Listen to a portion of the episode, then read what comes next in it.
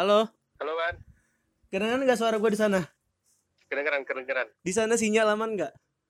Sinyal gua kenceng abis. Wih mantap. Hubungan gimana? Waduh, hubungan lo tau sendiri gua udah merit. Oh Ya, iya. aman lah. Aduh lupa maaf maaf, maaf. Mumpung apa belum datang ke pernikahannya. Oke deh, mari kita mulai. Hai, my name is Bada Benhat, Buster Podcast dan ini gua apa ya bilang nih ya?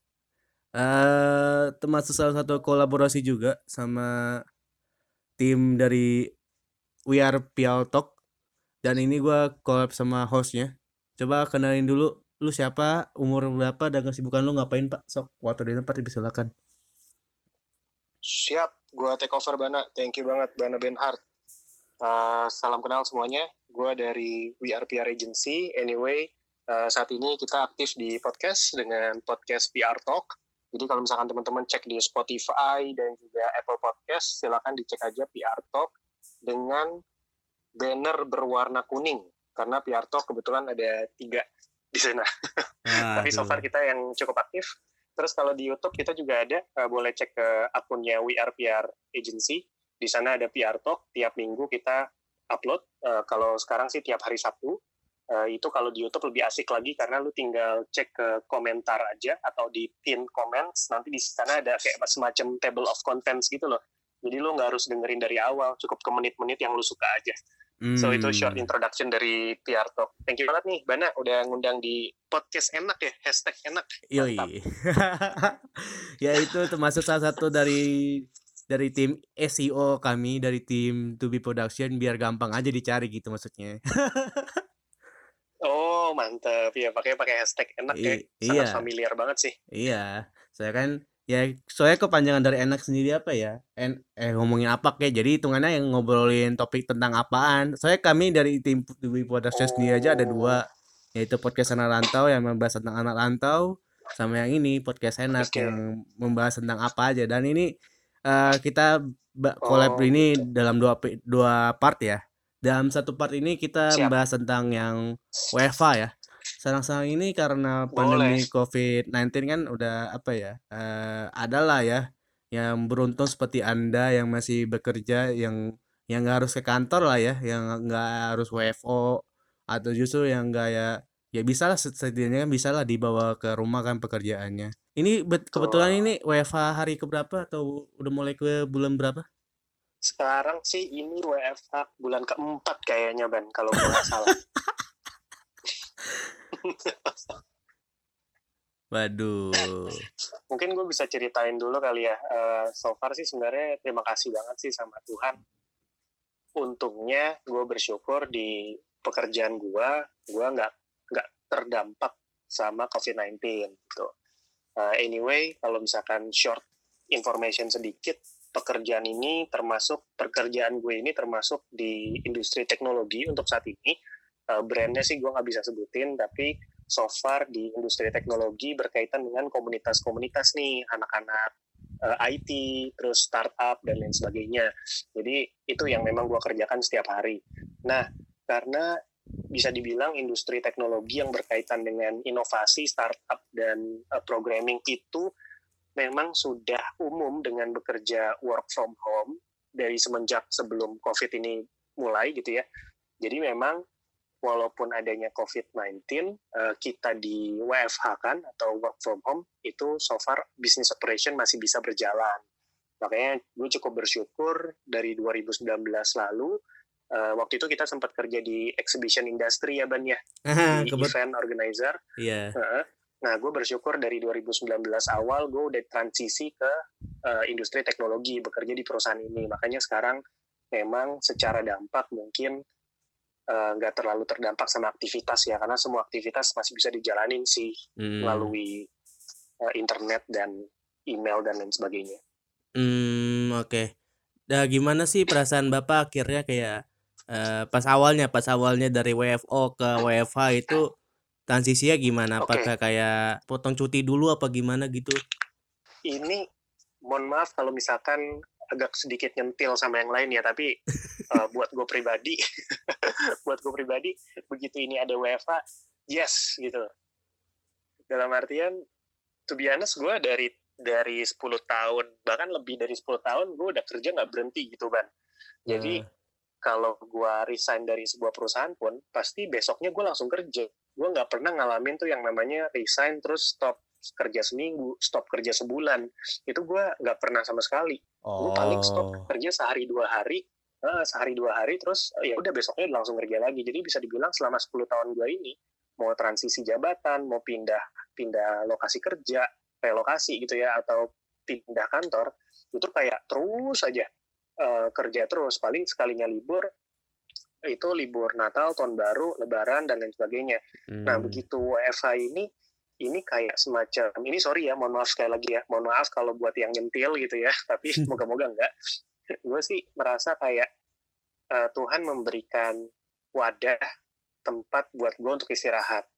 Yo, lu udah Hmm. 10 bulan, 10 tahun nih kerja, terus-terusan non-stop. Lu udah cari duit terus-terusan. Nah, sekarang gue kasih momen buat lu untuk relax dulu, istirahat dulu, uh, lu bisa concern sama keluarga lu yang tadinya lu fokus ke kerjaan, ke project-project sampingan, ke bisnis, usaha. Sekarang lu bisa sedikit fokus dengan hal-hal yang lu suka aja dengan keluarga, dengan istri gua dan dengan usaha gue yang memang gue passion di situ tentang marketing dan juga public relations. Dan ya seperti itu. Jadi gue merasa kayak semacam Tuhan menjawab jeritan-jeritan hati karyawan yang nggak pernah uh, stop kerja, yang terus-terusan kerja. Hmm. Pasti kalau di kantor kita sering banget dengerin temen yang ngomong, aduh kapan sih gue bisa uh, kerja santai di rumah tapi tetap dapat gaji gitu.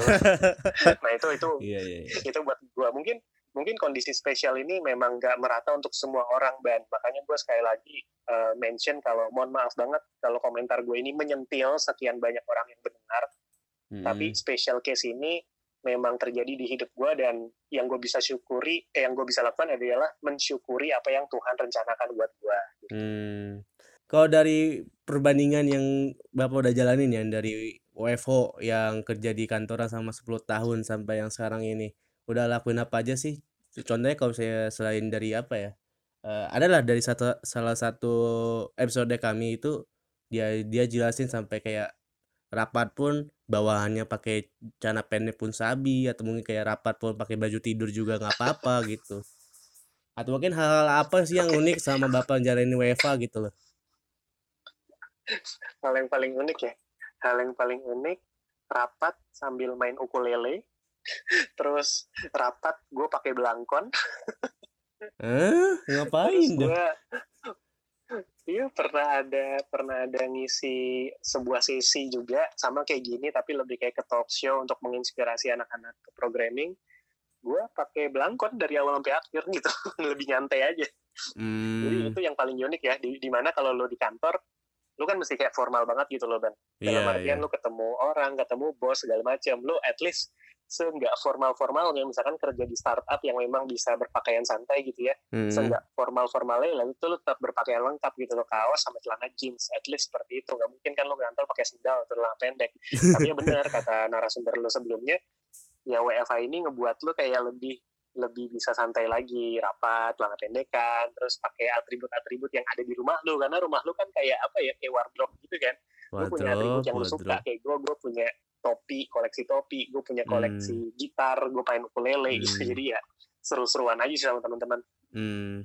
Hmm? kalau gue boleh share yang unik juga gini sih kalau kalau di kantor itu mungkin ketika kita attend meeting gitu ya atau kita attend discussion sama tim Hmm? biasanya kan kita masih bisa masih bisa eh, kayak deny gitu ya misalkan contoh eh, meeting jam 2 nih terus kita datang mepet-mepet jam 2 lewat 5 Hmm. itu masih nggak apa-apa Hmm. terus udah udah datangnya agak telat terus masih izin ke toilet kayak eh eh gue ke toilet dulu ya baru habis makan siang belum cuci mulut atau gue mau ke toilet dulu nih Eh, emang kebelet pipis aja nah itu kan Hmm. masih kayak ada toleransinya gitu loh ban Oh, kalau oke. kita eh, dulu zaman WFO cuman kalau WFH ini memang eh, hal yang unik adalah kita jadi agak agak gimana ya dibilang sungkan iya juga terus dibilang kayak ngerasa harus tepat waktu jadi kita kalau WFH-nya meeting jam 2 ya udah online itu jam 2 gitu loh Hmm. kalau misalkan udah online terus kita izin ke toilet itu kayaknya agak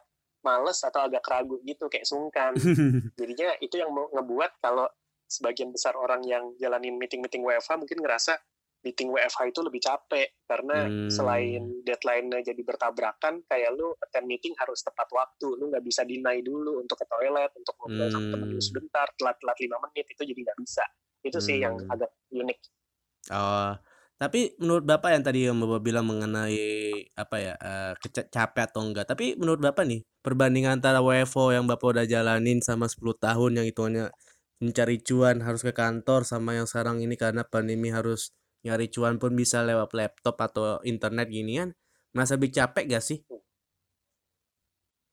Ya, itu tergantung dari orangnya ban. Ini hmm. kalau gue agak serius dikit ya, kayaknya kan kalau ngomong sama gue serius banget nih. Sebenarnya pengennya pengennya sih bercanda-bercanda aja sih. Entar, entar, entar. Itu part 2, entar part 2 itu part 2. Iya siap siap siap siap bang. Gue siapin tenggorokan dulu nih. Waduh. nah, jadi uh, eh, gue suka tuh kata statement lo tuh uh, lu bekerja ya untuk cuan lu datang ke kantor uh, ibarat kata lu menjual diri lu di atas bos lu dengan bos lu itu kayak buat dapetin kepercayaan terus ujung-ujungnya lu digaji naik jabatan promosi cuan cuan cuan lah ya. Hmm. uh, itu yang yang uh, memang kita alamin dan sekarang begitu lu kena WFH kayak hal-hal seperti itu jadi jadi kebanyakan orang berpikirnya jadi terhambat gitu loh. Gimana ya gue caranya cuan ketika gue uh, WFH atau work from home. Tapi sebenarnya kalau dari kacamata gue yang memang sekali lagi ini mungkin special case buat gue ya, nggak hmm. bisa disamaratakan sama teman-teman yang lain yang kena dampak COVID-19. Hmm. Buat gue justru dengan pandemi COVID-19 ini, uh, eh, gue kerja dari rumah, justru cuan gue bisa bertambah. Dalam artian seperti ini, gue kerja 10 tahun tanpa berhenti, itu di luar cuan, gue ada expense dan gue ada pengeluaran. Misalkan hmm. gue pengeluaran transportasi, itu pengeluaran makan siang belum jajan belum kalau meeting gue entertain orang gitu ya. Gue bayarin di cafe bayarin di restoran dan lain sebagainya. Kebetulan memang bidang gue kan marketing.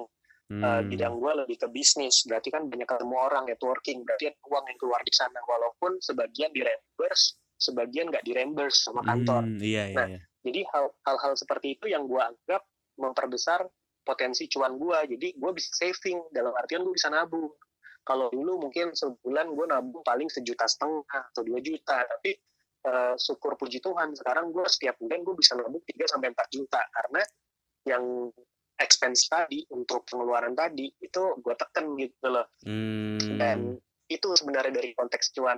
Jadi cuan itu menurut gue nggak harus dari pekerjaan yang bisa lo lakukan secara freelance nih mumpung lo WFH lu jadi bisa ngambil job freelance, lu bisa ngerjain project-project uh, usaha lu dengan lebih tekun, kayak gue kan semenjak gue WFH gue jadi ngelanjutin lagi WRPR agency dengan lebih tekun lebih baik gue sempat rebranding sampai akhirnya bikin podcast itu salah satu channel dari cuan gue tapi sebenarnya ada lagi yang lain adalah dengan lu memanfaatkan uh, pengeluaran lu yang saat ini mungkin bisa dibilang berkurang. Sekali lagi ini special case ya untuk gue yang memang tetap dapat gaji atau income dari perusahaan. Hmm, itu yang mengenai cuan kan? Enggak pada awalnya itu gue pikiran yes. kayak waktu jam kerja contohnya kayak pagi-pagi kalau misalnya lu ke WFA eh WFO kan lu pagi-pagi harus bangun terus harus iya. berlarian kayak ke, kayak nunggu kereta atau mungkin kayak nunggu bus ya, terus apa tuh nyampe nyampe ke kantor udah mata lelah atau mata ngantuk kalau sekarang ini kan buka laptop ya. mata ngantuk pun mata masih ada belekan pun ya udah jadiin jadiin aja gitu kan walaupun lagi rapat iya. Nah, gitu maksudnya untuk jam kerjanya gitu gimana? Apakah menurut lu lebih capek atau gimana gitu, Pak? Gue sih jadi nggak jadi nggak lebih capek justru ban. Gue lebih lebih bisa beradaptasi dengan WFH ya kalau gue. Hmm. Karena gue jadi ngerasanya di WFH aja nih, zaman gue kerja dari rumah sekarang 4 bulan, gue bisa tetap produktif kok. Untuk kerjaan gue menjaga momentum gue untuk produktif. Walaupun gue ada effort ya gue gue nggak nggak diem aja gitu loh. Gue tetap nyusun kayak kalender kerja harian gue gue nyusun uh, objektif aja per jam gitu. Gue nyusun target bulanan gue sendiri. Selama WFH nih gue tetap produktif gue tetap achieve. Dan satu lagi uh, apa namanya project gue tetap jalan malah makin makin lancar gitu. Jadi gue bisa bilang ini kayak privilege buat gue gue nggak nggak merasa capek gue nggak merasa perlu adaptasi tambahan. Justru yang gue rasa sekarang gue udah enjoy dengan momen ini dan jadinya ini kalau gue boleh share ke lo gue jadi kepikiran moga-moga kantor gue nih selanjutnya bisa WFH terus aja. iya. Ya sepertinya kayak apa ya? Gue uh, lihat di salah satu startup yaitu Twitter. Lo tau kan Pak, yang Twitter Iya. itu mengenai Twitter yang katanya Tahu, WFH betul. pun sampai ya terserah lu sampai lu kalau misalnya mau kantor sok, kalau misalnya ke kalau misalnya kerja di Yes. rumah pun nggak apa-apa gitu. Kalau misalnya di kantor lu gini gimana Pak? Kalau di kantor gue juga gitu. Jadi kebetulan memang kita banyak berkolaborasi bekerja sama anak-anak programming ya. Anak-anak programmer kan memang dari dulu terkenalnya nggak bisa dipus untuk kerja di kantor dan kan orang orang kreatif Iya iya gitu. iya iya. Kata lu lu bekerja dengan kreator gitu kan. Hmm. Walaupun urusan programming, coding, tapi mereka kan meng-create sesuatu. Nggak bisa dipus kreativitasnya dengan workload yang memang lu harus standby di kantor terus. Jadi memang mereka udah kenal dengan WFA dari semenjak beberapa tahun lalu kalau gue bisa bilang ya. Hmm. Eh, itu nggak ada masalah sama sekali. Di- justru dengan gua pun di tim gua, gue bagian community, gue menghandle komunitas dan gue terjun ke lapangan untuk mengkomunikasikan apa sih informasi di kantor gua. Gua pun nggak ngerasa dapat masalah karena eh, apa namanya semua seminar, semua session, semua virtual meeting atau virtual conference bisa gua attend melalui Zoom. pasti ada lah namanya apa ya beradaptasi dengan apa ya dunia yang baru apalagi sekarang ada new normal. Eh kalau saya new normal sekarang-sekarang ini ada kebijakan di kantor lu kayak gimana pak? Apakah ya udahlah kalau yang WFH sebentar lagi udah udah kelar WFH kalian pada kerja gitu seperti kayak kantor lu yang dulu pak ada yang kayak WFO justru loh. Iya. Betul. nah kalau se- mungkin gue ngomongin kebijakan yang saat ini berjalan untuk ini ya, untuk dalam hal WFH dulu. Karena yang seru sebenarnya ke- bahas kebijakan ketika mau balik lagi kantor. Nanti gue bisa share sedikit sih. Eh, untuk kebijakan yang WFH itu pasti dari project lead di tiap division di di tim gue atau di kantor gue itu mereka menetapkan timeline kerja yang lebih spesifik sih bang. hmm, Kalau dulu pas WFO mungkin untuk kalender kerja ya mereka bos-bosnya atau project lead-nya bisa sebodo amat gitu ya sama karyawan yang penting project dan misalkan ada tugas harian kelar, tugas mingguan kelar, tugas bulanan kelar. Yang penting kan seperti itu. hmm, Tapi sekarang semenjak adanya WFA berarti kan leader-leader itu butuh mengkontrol nih karyawannya. hmm, Eh, mereka tuh sebenarnya ada kerjanya seperti apa sih? Apakah mereka bertanggung jawab terhadap tugas-tugas yang diberikan? Termasuk gua, gue menghandle tim, eh, gue bilangnya tim consultant atau business assistance. hmm, Kita bisa bilang istilahnya telemarketing lah ya kalau istilah hmm, istilah umumnya. gue menghandle mereka, gue menerapkan briefing sampai dua kali. Kalau dulu mungkin gue punya telemarketing, gue nggak nerapin briefing tuh. Jadi berkata kayak meeting mingguan aja tiap Senin sama mungkin hari Jumat gitu loh untuk mulai minggu sama closing minggu. Sekarang Hmm. gue juga punya tanggung jawab untuk mantau performa kerja mereka dong. Jadi gue meeting aja bisa jam 8 pagi, gue meeting pagi. Terus jam 4 sore sebelum tutup hari, gue meeting juga sama mereka. Jadi sehari sehari itu dua kali meeting Hmm. untuk project lead, project leader dan beberapa manajer mungkin ya kalau gue bisa bilang. iya, iya. Memang itu sih yang berubah dan dan menjadi rules baru ketika kita WFA dalam hal bagaimana memanage kerjaan day by day-nya Hmm, seperti itu. Nah justru yang hmm. menarik ngomongin ini mekanisme persiapan untuk balik lagi WFO ban nah atau work iya from office. Mm-mm. Nah ini gue mungkin perlu cerita lagi ya, yang namanya kantor itu kan unik. Kenapa unik? Karena kan kita uh, ngomongin satu atap atau satu ruangan dan karyawan lu bisa datang dari mana aja kan. Kayak Mm-mm. misalkan kantor yang di Jakarta, karyawan lu bisa aja dari Tangerang, Bekasi, dari Jakarta itu sendiri gitu loh, Jabodetabek. Dan itu pasti kita nggak tahu apakah dari rumah dia menjadi carrier atau enggak, atau membawa virus atau enggak. Mm-mm. Itu yang pertama. Dan ketika eh, di kantornya pun nggak ada proteksi yang jelas, misalkan begitu masuk pintu, lobby, proteksinya seperti apa, terus masuk ruangan, proteksinya seperti apa. Lu bayangin deh, kantor itu kan AC-nya sharing ya, di Iya. mana-mana. Bener dong, dan dan bisa lu bayangin kalau misalkan lu kerja di kantor yang gabungan antara kantor-kantor lain atau departemen lain, Hmm. dan itu AC, AC-nya saling sharing ke ruangan dan lantai lain, karena itu kan central con- air conditioner kan, Iya. begitu ada bisnis lain yang orangnya sakit di sana batuk. Terus walaupun itu tersaring tapi kan kita nggak tahu penyebaran sirkulasi udaranya gimana. Dan itu sebenarnya yang ditakutkan atau yang gue sendiri sebenarnya worry sih ketika gue masuk kantor. Gue tertular nggak ya? Either Hmm. dengan departemen gue sendiri atau departemen lain atau bahkan bisnis lain yang kerja di gedung kantor gua. Hmm. nah itu. Jadi memang kalau dari kacamata gua pihak manajemen building sama pihak eh, kantornya mungkin harus lebih menyusun secara rapih sih protokolnya seperti apa. Nggak cuma di koridor lobby tapi juga di ini di ruangan masing-masing. Bagaimana etika kita dalam bekerja ketika kita batuk kita mesti gimana? Jadi nggak bisa batuk sembarangan lagi. Terus ketika kita di meja kerja sendiri ngambil barang gimana mau minjem barang teman gimana apakah kita memang eh, harus rajin-rajin semprot-semprot meja kita pakai sanitizer gitu loh jadi itu sih sebenarnya rules rules yang menarik ketika kita ngomongin back to office ya Hmm. Tapi kalau saya di perusahaan yang Bapak gawe ini udah ada tanggal Hmm. khususnya nggak sih? Kayak Bapak harus kerja di tanggal berapa gitu atau mungkin kayak gimana? untuk balik ke office kita saat ini sih masih ngikutin peraturan luar negeri ya. Kebetulan head office kita kan memang nggak di Indonesia tapi kita ada di eh, luar negeri. Nah ini kita ngikutin keputusan mereka. Gue sih nggak tahu Hmm. apakah akan masuk di akhir bulan Juli atau di bulan Agustus tapi kantor gue memang yang gue tahu sudah mempersiapkan banyak banget proteksi di Bana. Jadi misalkan kayak kerja sendiri mungkin buat teman-teman yang sudah bekerja di perusahaan startup atau bekerja di sering bekerja di coworking space kan biasanya kita kerja tanpa ada eh, partisi meja ya. Jadi kerjanya ngeblong aja gitu loh ban. Iya bener. antar meja tuh nggak ada proteksi bener kan? Heeh. terus kayak lu bisa kerja di mana aja lu bisa kerja di ruang tunggu lu bisa kerja di cafe yang ada di dalam ini lu misalkan area kerja lu. Lu bisa kerja di kafetaria dan lain sebagainya.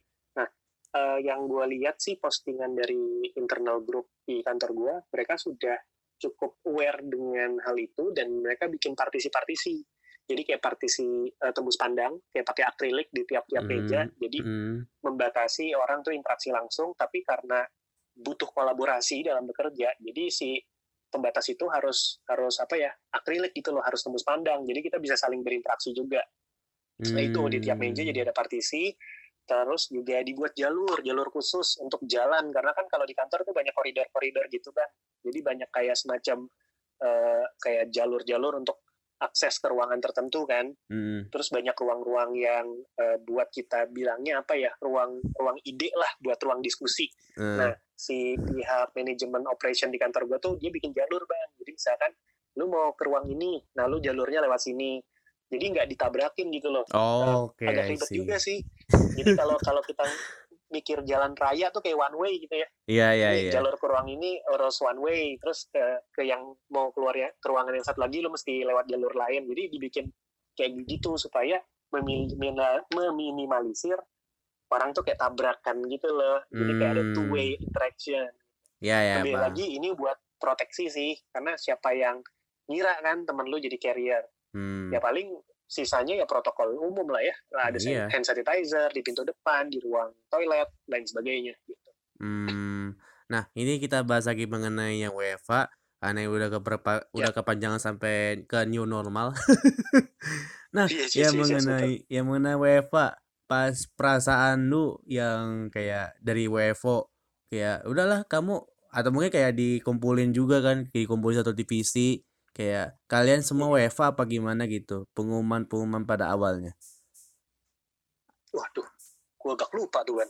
Udah 4 bulan soalnya. Waduh, salah interview gua. Udah udah udah terlalu nyaman sama kasur, udah tahu nyaman sama kursi, udah tahu nyaman sama rumah, jadi lupa semuanya. Oke. Iya, iya. Tapi itu atas gue gue inget-inget dulu ya. Kapan gue diumumin ya. Soalnya seingat gue tuh kan, ini unik juga sih.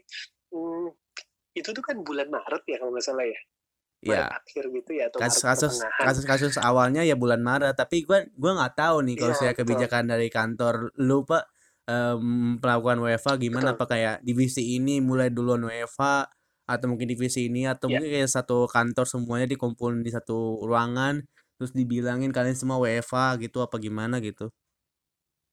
Jadi jadi setahu gue seingat gue ya Ban ya, kita nggak pakai ngumpul-ngumpul Ban. Jadi Hmm. begitu sudah diputusin sama kementerian, karena gue ingat banget itu tuh hari hari libur waktu itu pas keputusannya ya, either Hmm. dia hari Sabtu atau hari Jumat waktu itu diputuskan sama kantor gue anyway ada di Tangerang Selatan di BSD. Jadi waktu itu mungkin dari bilangnya apa ya? Bilangnya pemerintah kotanya udah putusin kalau boleh dianjurkan untuk kantor-kantor di area tersebut WFH kan karyawan akhirnya ya lu bisa bilang kayak operation atau HR di perusahaan gue itu kayak ngeblas ke semua karyawan melalui WhatsApp eh kalian semua WFH tapi dengan struktur struktur apa email yang jelas ya dengan struktur email yang jelas dan juga WhatsApp yang jelas jadi seperti itu WFH awalnya tuh kita ada tengah waktunya bana jadi misalkan WFA dari tanggal segini sampai tanggal segini. Cuman kan kemarin 2-3 bulan lalu pemerintah masih simpang siur ya. Hmm. Kayak tali urur kebijakan kan. Hmm. Uh, kayak main layangan. Peng, iya bener kayak main layangan. Awal-awal pengen dibuka, eh tiba-tiba diperpanjang lagi. Sampai tiga kali tuh untuk wilayah Jabodetabek sendiri. Sampai tiga kali perpanjangan. Akhirnya sekarang baru PSBL ya. Hah? Skala lanjutan. Oh iya. Uh, uh, gitu. Jadi ya tarik ulur tarik ulur Nah mungkin karena ada simpang siuran dari pemerintah, akhirnya dari manajemen kantor gue pun dia ngambil kebijakan sendiri. Makanya untuk kebanyakan kantor yang sudah WFO uh, eh, sekarang untuk saat ini udah WFO, tapi kantor gue masih menetapkan untuk WFH karena mungkin kita melihat kitanya dari dari operasional harus ready dulu, baru boleh deh membuat ke seluruh karyawan masuk. Jadi gue nggak bisa info tuh kapan kantor gue masuk, soalnya masih WFO, WFH terus hmm. instruksinya. Oke okay, oke okay, oke. Okay.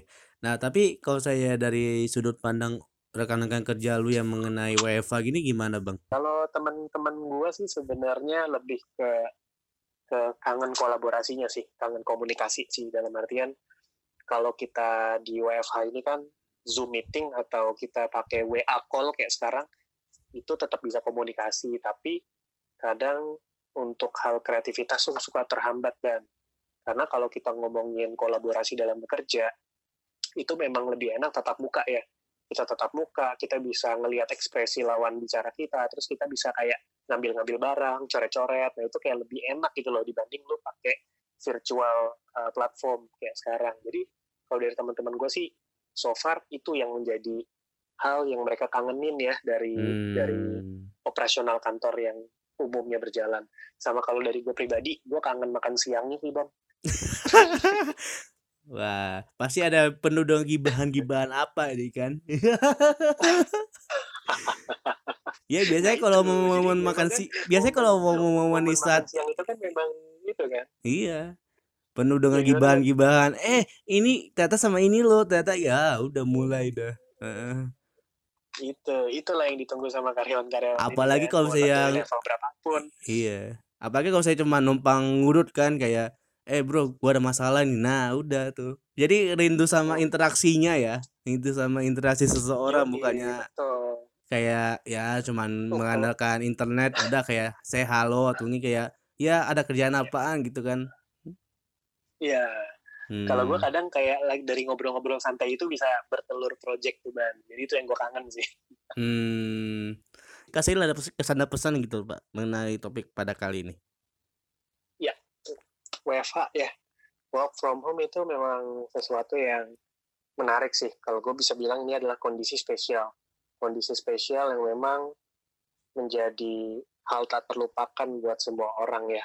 Kalau buat gue sendiri kondisi spesial ini uh, puji Tuhan bersyukur ini adalah kondisi spesial yang positif di mana gue bisa terus bekerja gue dapet income dari perusahaan gue dan gue fokus ke project-project gue plus keluarga yang gue lebih dekat sekarang tapi buat sebagian besar orang mungkin kondisi spesial ini menjadi challenge atau tantangan baru untuk mereka bertahan hidup di tengah gempuran pandemi COVID-19 atau virus corona. Nah, uh, gue cuma punya pesan buat semuanya. Hidup itu kan seperti roda ya, berputar. Dan hidup itu nggak pernah berhenti sebelum lu meninggal atau lu mati. Jadi jangan pernah takut untuk jalanin hidup besok, walaupun lu miris banget gitu loh. Walaupun lu susah banget untuk melihat besok itu akan seperti apa. Tetap berjuang aja, tetap positif aja. Uh, eh, gue nggak minta kalian be strong karena umum untuk seseorang menjadi weak, umum untuk seseorang nangis, umum untuk seseorang depresi, tapi tetaplah coba jalanin hidup besok gitu loh. Uh, at certain point pada satu titik lu akan lewatin ini, lu akan lewatin masa ini dan mungkin lu akan kembali lagi bekerja, lu akan dapat uang lagi, lu bakal menghidupi keluarga lu lagi dan pada saat itu momen ini menjadi kenangan buat lu kalau kalian semua sudah melewati challenge terbesar dalam era dunia saat ini. Jadi berbanggalah bagi yang bersemangat dan bagi yang drop, silakan drop tapi jangan sampai jatuh-jatuh banget. Bangkit kembali dan kerja lagi. Itu aja, Ban. Wis, mantap. Oke deh, untuk menutupi episode kali ini ya gue juga bisa berpesan kepada kalian ya tetap semangat, apalagi para pencari cuan yang sempat kena PHK. Ya, susah sih untuk mendapatkan pekerjaan di saat-saat seperti ini. Ya, oke deh. Ini hitungannya kita kembali lagi ke part kedua mengenai kita coba dulu menguji loyalitas fans klub ini. Lu dukung Liverpool dari kapan sih? Uh, tahun pastinya gue nggak tahu, tapi gue dukung Liverpool seingat gue waktu gue SD sih. Waduh, SD. Mau tahu ceritanya nggak?